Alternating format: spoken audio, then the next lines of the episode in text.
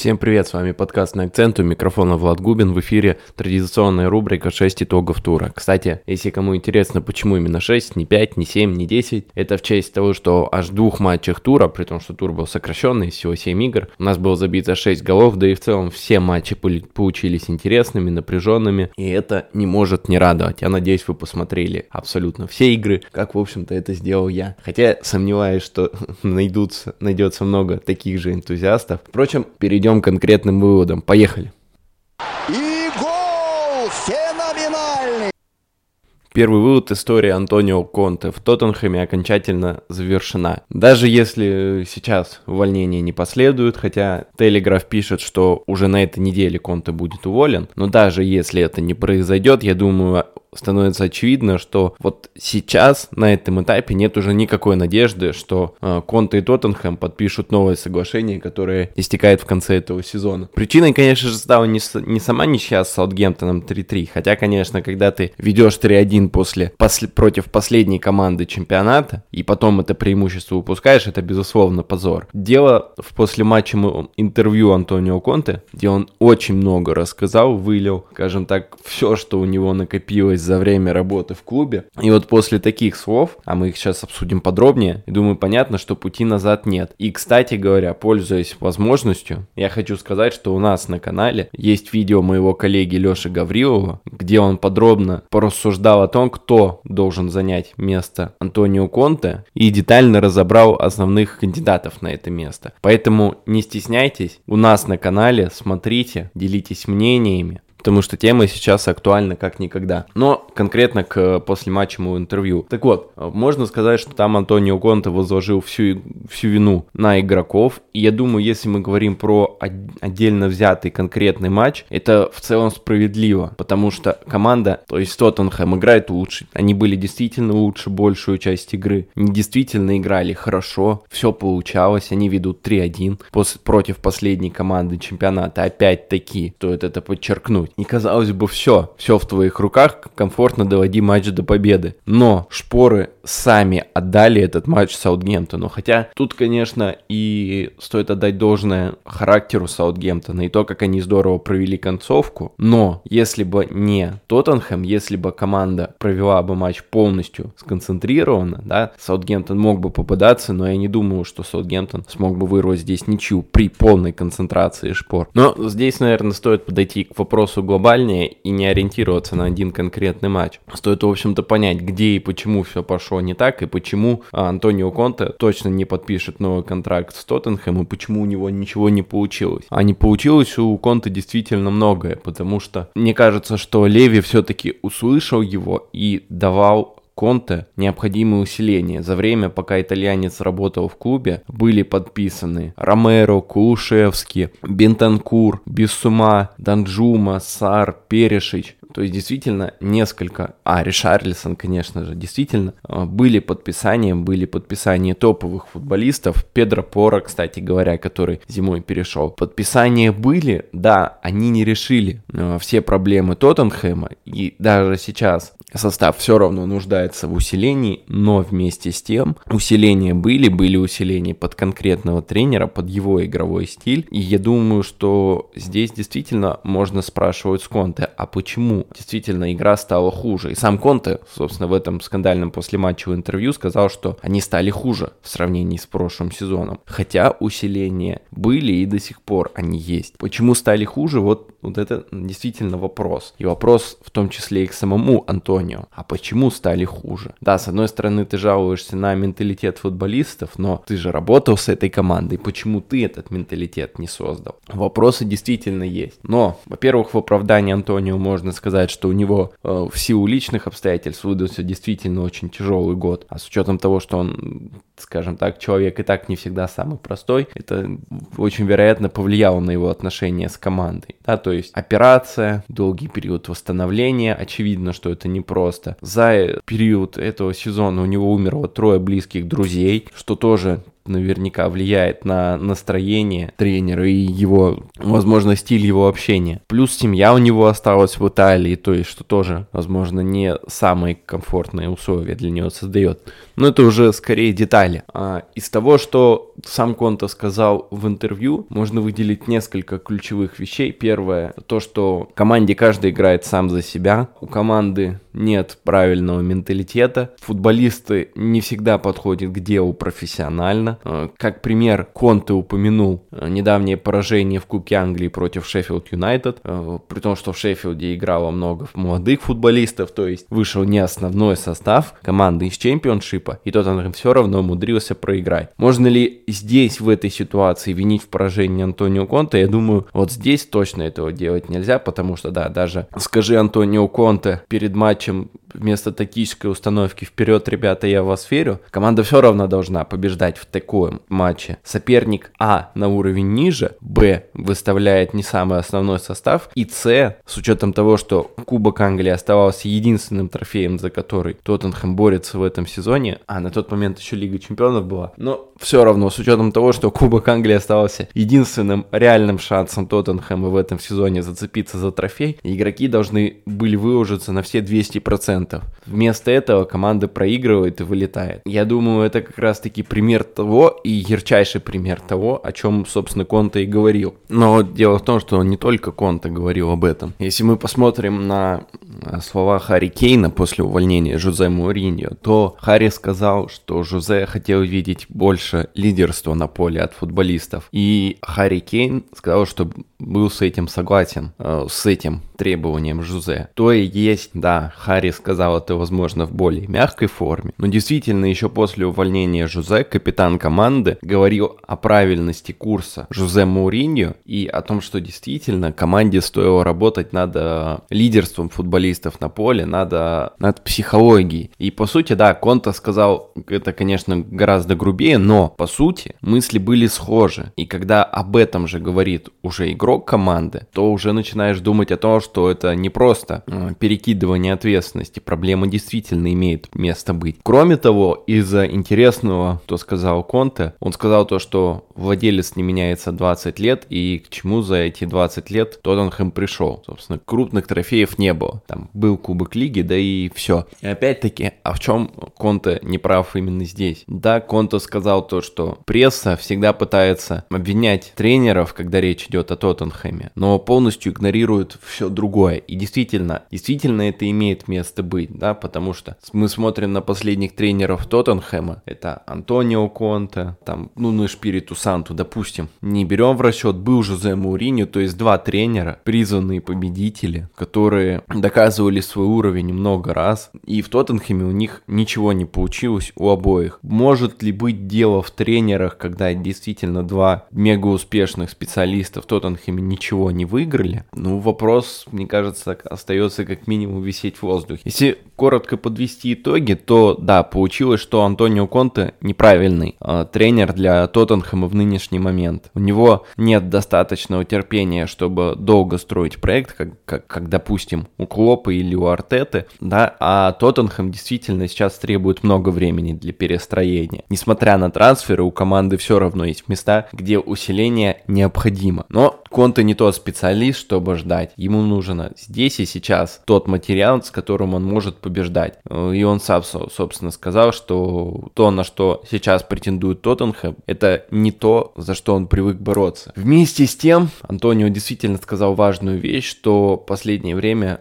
пресса всегда винит именно тренеров Тоттенхэма, игнорируя абсолютно все другие аспекты. И он опять действительно прав. Опять-таки нужно поднять вопрос о психологии раздевалки. Поэтому, если Тоттенхэм хочет быть успешным, то нужно будет не только выбрать правильного тренера, но и поменять подход, возможно, полностью пересмотреть себя изнутри, понять, что не так, возможно, устроить какую-то чистку состава, да, то есть действительно стоит провести более серьезную работу, чем просто смена тренера. А услышит ли руководство клуба слова Антонио Конта и воспримет ли их, уже увидим дальше. А пока переходим к следующему выводу. И гол! Феноменальный! Саутгемптон просто обязан остаться в премьер-лиге. Кто-то, конечно, может сказать, что никому святые ничего не обязаны, но команда проявляет боевой дух, команда смотрится интересно, и что самое главное, входит в десятку самых молодых команд по составу в топ-5 европейских лигах. То есть потенциал большой, а что самое главное, он реализуется. Опять-таки, самый последний пример – это матч с Тоттенхэмом. На неделе у святых был абсолютно невзрачный матч против Брентфорда, закономерное поражение, но против святых команда выглядела абсолютно по-другому. И первое это, конечно, психология, потому что яркий пример это то, что произошло в концовке матча. Саутгемптон проигрывал 3-1, проигрывал против Тоттенхэма, который, несмотря на все неприятности, сейчас идет на четвертом месте в турнирной таблице. То есть, когда команда идет четвертый в премьер-лиге, это значит, что это все-таки довольно-таки сильная команда команды. Вот Саутгемптон проигрывает 3-1, пропускает, когда третий мяч. Обычно что мы видим, э, когда команда пропускает? Грустные футболисты бретут к центру поля, каждый в себе, каждый погружен в свое собственное расстройство от пропущенного мяча. Но здесь Джеймс Уорд Праус собирает команду в кружок, собир... команда собирается, обсуждает, так как сказал Рубин Селес э, после матча, то, что они позаимствовали это у Будио Глинт, и что это действительно важно, потому что команда команда обсуждает, команда настраивается и команда учится вот от таких эпизодов. И что происходит дальше, я думаю, все знают. Саутгемптон забивает 2, Саутгемптон вытаскивает тяжелейшую ничью. И, кстати говоря, при Рубине Селисе Саутгемптон играл против трех топ-клубов английских. Я думаю, Тоттенхэм мы можем причислить э, в число этих топов, несмотря на да, то, что сказал Конте, что ничья против Тоттенхэма, ничья с Манчестер Юнайтед и победа над Челси во всех играх играх Саутгемптон смотрелся максимально достойно. То есть смелости святым действительно не занимать. И это при том, что, опять-таки, у команды один из самых молодых составов в Европе. И вот когда Саутгемптон зимой закупал опять молодых футболистов под уже молодой состав, когда они поставили э, неопытного тренера Рубина Селиса, я лично для себя подумал, что все, этой команде ничего не светит. Но по итогу оказывается, что команда, в общем-то, совсем не сдалась и сдаваться не собирается. Эта команда может выкарабкаться из тяжелого положения решение. Тем более, как сказал Тео Олкот, один из ветеранов команды, то, что в этом клубе есть футболисты, которые знают, каково биться за эмблему этого клуба. И они продолжают делать это регулярно. Я думаю, э, конечно, это в первую очередь речь про самого Тео, который последние игры проводит великолепно. Я, честно говоря, не помню, когда он последний раз был так хорош. Наверное, в Арсенале, когда еще был молодым. То есть, действительно, на, вышел на лучшую свою форму за последние несколько лет. И кто кто-то там говорил о том, что вот бывший канонир хорошо сыграл против Шпор. Да, тоже верно, но Тео был хорош уже на протяжении нескольких матчей подряд. Он всегда отрабатывал в обороне, при том, что играл, да, на позиции, по сути, центрального нападающего, создавал много в атаке, успевал абсолютно везде. Непонятно, откуда у него появилась вся эта энергия, но, тем не менее, Тео действительно показывает, и молодым в том числе, что значит биться за клуб. Опять-таки, есть Джеймс Уорд Праус, есть Стюарт Армстронг, игроки, которые уже много-много лет в Саутгемптоне, которые действительно привязаны к клубу, и которые готовы отдать за него все. Соответственно, у молодежи есть ориентиры, есть на кого смотреть, с кого брать пример. И можно сказать, что да, даже в такой молодой команде, возможно, опыта хватает. То еще очень важно, это игровые моменты, потому что Нейтан Джонс, который был до Сейлес, он разрушил вообще все хорошее, что было при Хазенхютле, и сделал гораздо хуже. Сейлес не делал какую-то революцию, он взял за основу то, что уже было при Хазенхютле. Те же 4-2-2-2, которые за последние годы стали просто лицом Саутгемптона, его фирменной фишкой, его, можно сказать, душой. Действительно, оттолкнулся от фундамента, который уже был, и на основании него начал строить что-то свое. И здесь, кстати, э, опять-таки результаты видны. Первый гол Саутгемптона в этом матче, это как раз-таки результат наигранных комбинаций, о чем Сейлис и сказал после матча. Если вы посмотрите тот эпизод, то у Тео Олкота, который отдал голевую передачу на Чи Адамса, было помимо Адамса еще два два варианта. Это Эль Юнуси, который открылся за Че Адамсом, и был Стюарт Армстронг, который открывался за спиной Олкота. При Целисе команда действительно не играет только на эмоциях, но еще играет осознанно и осознанно может создавать интересные и хорошие моменты. Да, есть опять-таки проблема с реализацией, по сезону она Саутгемптон никуда не девается, но матч против святых э, наверное, один из лучших в сезоне в плане именно игры в атаке и в плане реализации. 2.53 по XG создано, это лучший их результат в сезоне, 3 гола забито. В общем-то, все отлично. И, что самое главное, э, в команде много молодых, крутых футболистов, которые дальше будут становиться только лучше. То тот же Сулеймана, который вышел на замену против Тоттенхэма и сделал свою команду куда лучше. Это тот же Ромео Лавия, опорник которого уже могут летом забрать топ-клубы, но если он останется в Саутгемптоне, то действительно будет очень здорово, потому что видно, как он прогрессирует по сезону, и видно, как он уже хорош здесь и сейчас. Это Алькарас, который э, тоже блистал временами, который против Тоттенхэма, выйдя на замену, тоже был неплох. Это защитники Белла Качап, Салису, а в конце концов Уокер Питерс, который тоже еще довольно молод. Да и в целом посмотреть, да, на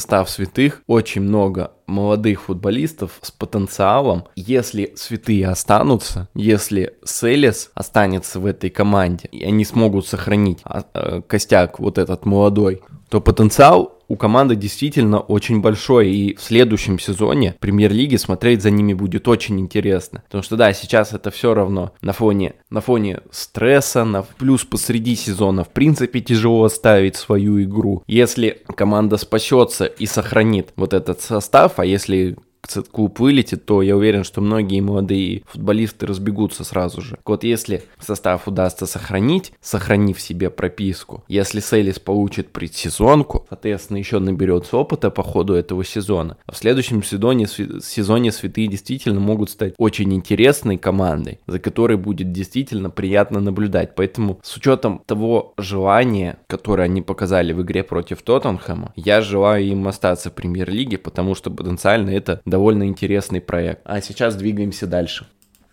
И гол! Феноменальный!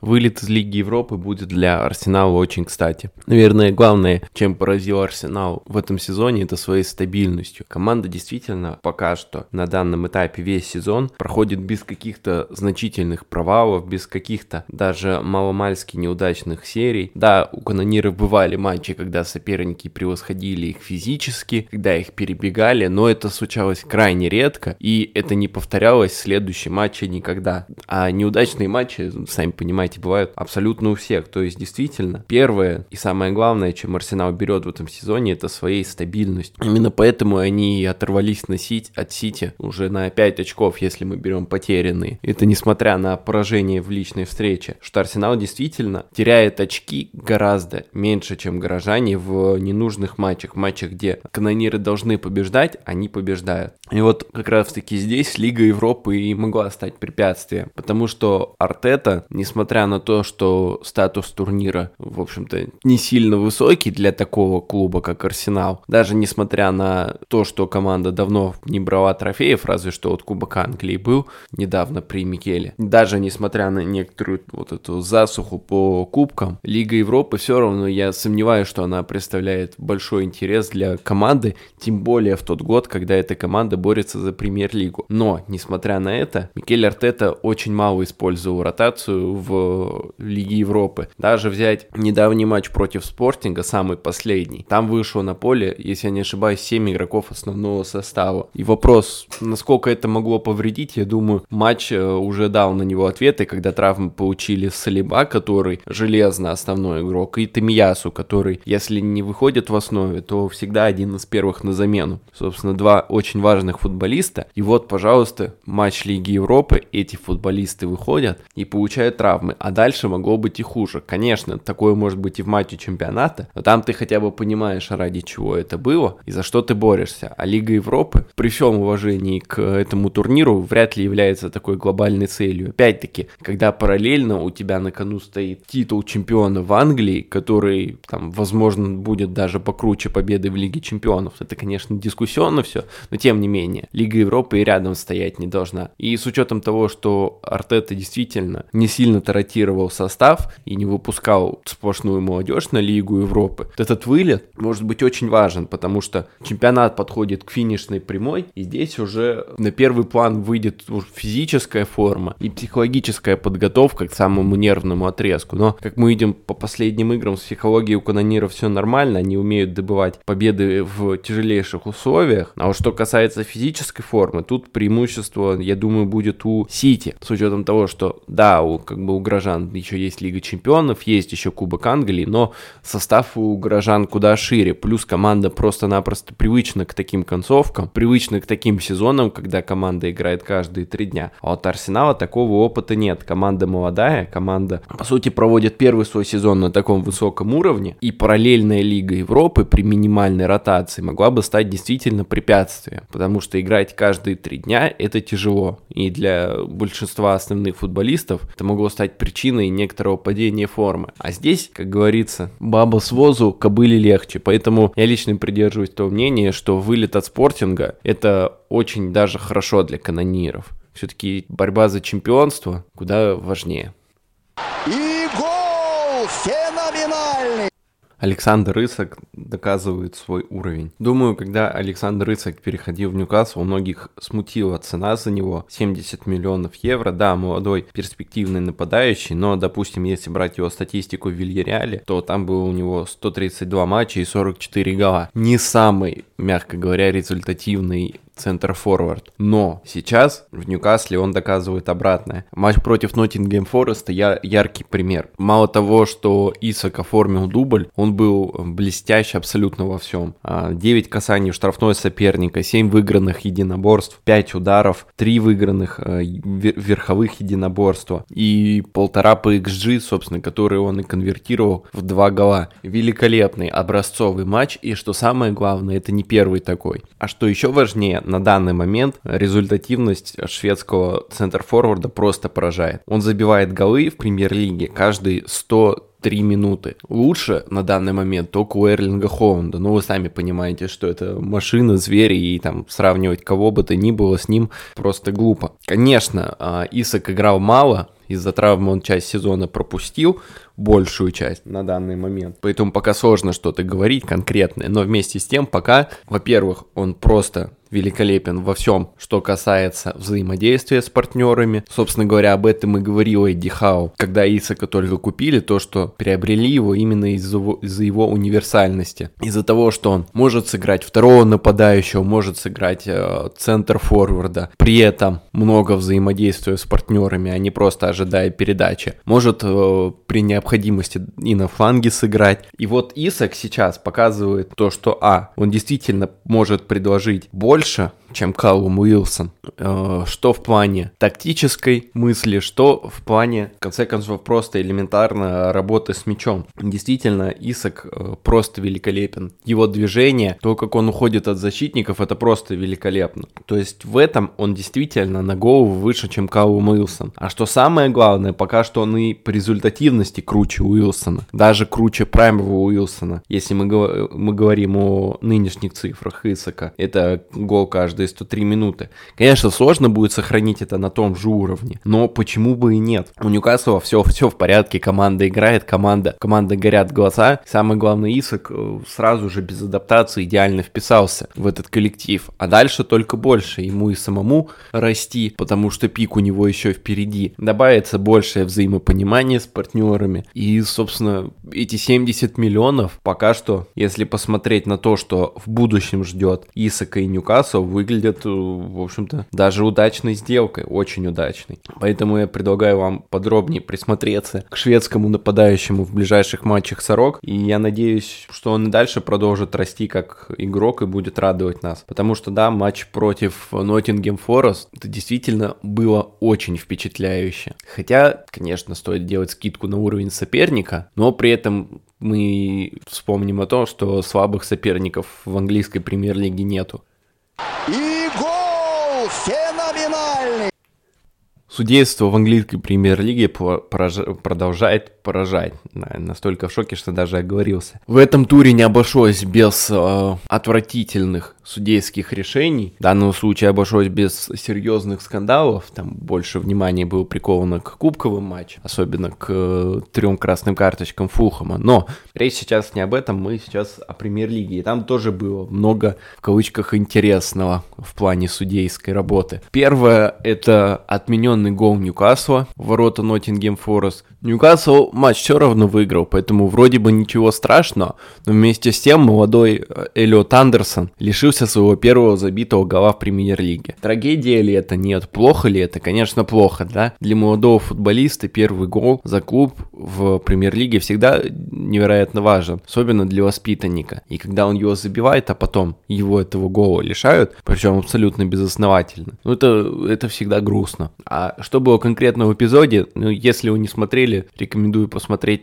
обзор матча. Но если коротко отписывать эпизод, то, собственно, гол не засчитали из-за офсайда, в котором находился Элиот Андерсон, но перед тем, как мяч пришел к Элиоту Андерсону от своего, мяч коснулся двух футболистов Ноттингем Фореста, которые оба пытались вынести мяч, но обоих не получилось. А правила на этот счет говорят, что офсайд считается только когда футболист соперника не был активным участником эпизода, то есть мяч отлетел от него к стоящему футболисту, к стоящему в офсайде футболисту, вот тогда действительно гол не должен быть засчитан из-за офсайда. Тут же оба защитника Ноттингем Фореста были активными участниками эпизода. И то, что оба очень коряво сыграли, никак э, не влияет на то, что Эллиот Андерсон забил абсолютно правильно. И, честно говоря, за молодого парня очень обидно. А второй эпизод случился в матче Астон Вилла Борнмут. Астон Вилла вообще победила комфортно 3-0. Ничего страшного абсолютно не случилось. Вместе с тем, после удара из-за предела штрафной, мяч прилетел точно в руку Джеку Стивенсу, стоящему в штрафной, изменил траекторию полета, хотя до этого летел, как я предполагаю, ну и как, собственно, можно было предположить, судя по траектории, точно в створ. Хороший удар, мяч полетает, прилетает в руку, рука была выставлена отдела от поля, а, отдельно от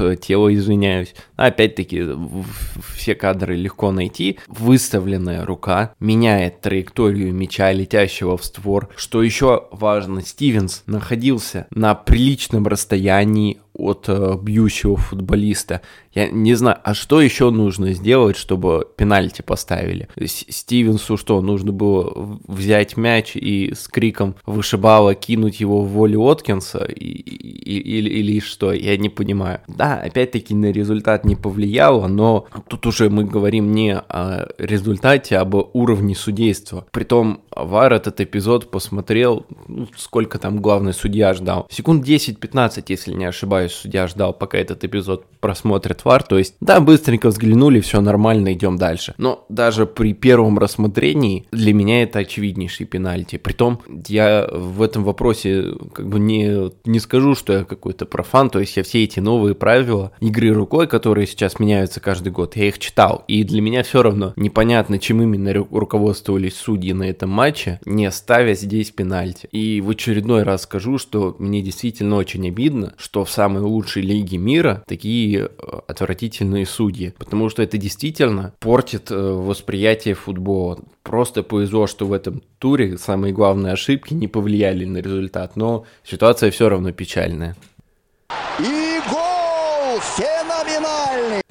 Заключительный шестой вывод. Жоао Феликс все ближе к э, переходу Челси на постоянной основе. В игре против Эвертона португалец наконец-таки забил свой первый гол на Стэнфорд-Бридж, был одним из лучших на поле. Опять же, на фоне того же Кристиана Пулисика, который в этот день играл на другом фланге, э, Феликс выглядел гораздо интереснее, гораздо динамичнее, при том, что для Феликса это все еще новый чемпионат, новые партнеры, и, естественно, ему должно быть сложнее, но на фоне того же Пулисика, на фоне э, Зиеша, который периодически тоже выходит в старте. На фоне э, Рахима Стерлинга, который уже, собственно говоря, давно звезда мирового масштаба. На фоне того же Кай Хайверса, который последние матчи хоть и набрал форму, но глобально по этому сезону он все равно ни шатка, ни валка выглядит. Феликс действительно в атаке предлагает гораздо больше, выглядит интереснее, и лишь благодаря какому-то невероятному невезению у него уже три попадания в каркас ворот при двух голах А по XG я даже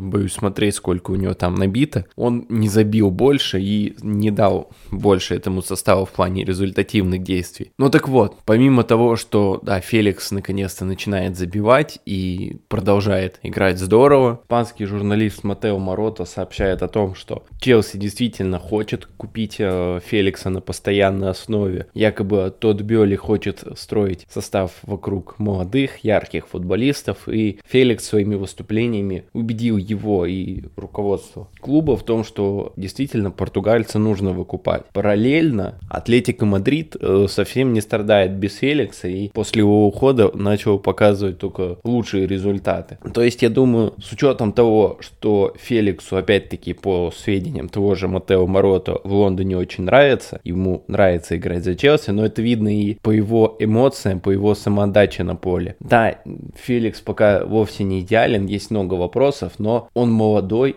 футболист, ему есть куда расти, если правильно э, поставить вектора развития, он будет лучше и будет соответствовать полностью тому уровню, который требует Челси. А потенциал, чтобы стать суперзвездой, у него точно есть. Так вот, если он сейчас делает Челси лучше, то в дальнейшем это может быть очень выгодной сделкой. А раз Атлетику он не сильно нужен, то предполагаю, что клубы смогут договориться о правильной, адекватной цене, и уже этим летом Жоо Феликс станет э, на постоянной основе футболистом Челси. А вот э, рады этому будут поклонники синих, э, пока большой вопрос, потому что удивительно, но мнения разделились. Некоторые считают, что если придет Нкунку, а этот трансфер уже практически полностью решен, осталось только официального объявления дождаться, то Жуау Феликс не нужен. Что ж, посмотрим, с учетом того, что в составе синих скопилось слишком много игроков атаки, которые не показывают должный уровень, я думаю, оба этих футболиста окажутся очень и очень кстати. А как оно сложится, посмотрим. Всем спасибо, что прослушали. Надеюсь, что вам было интересно.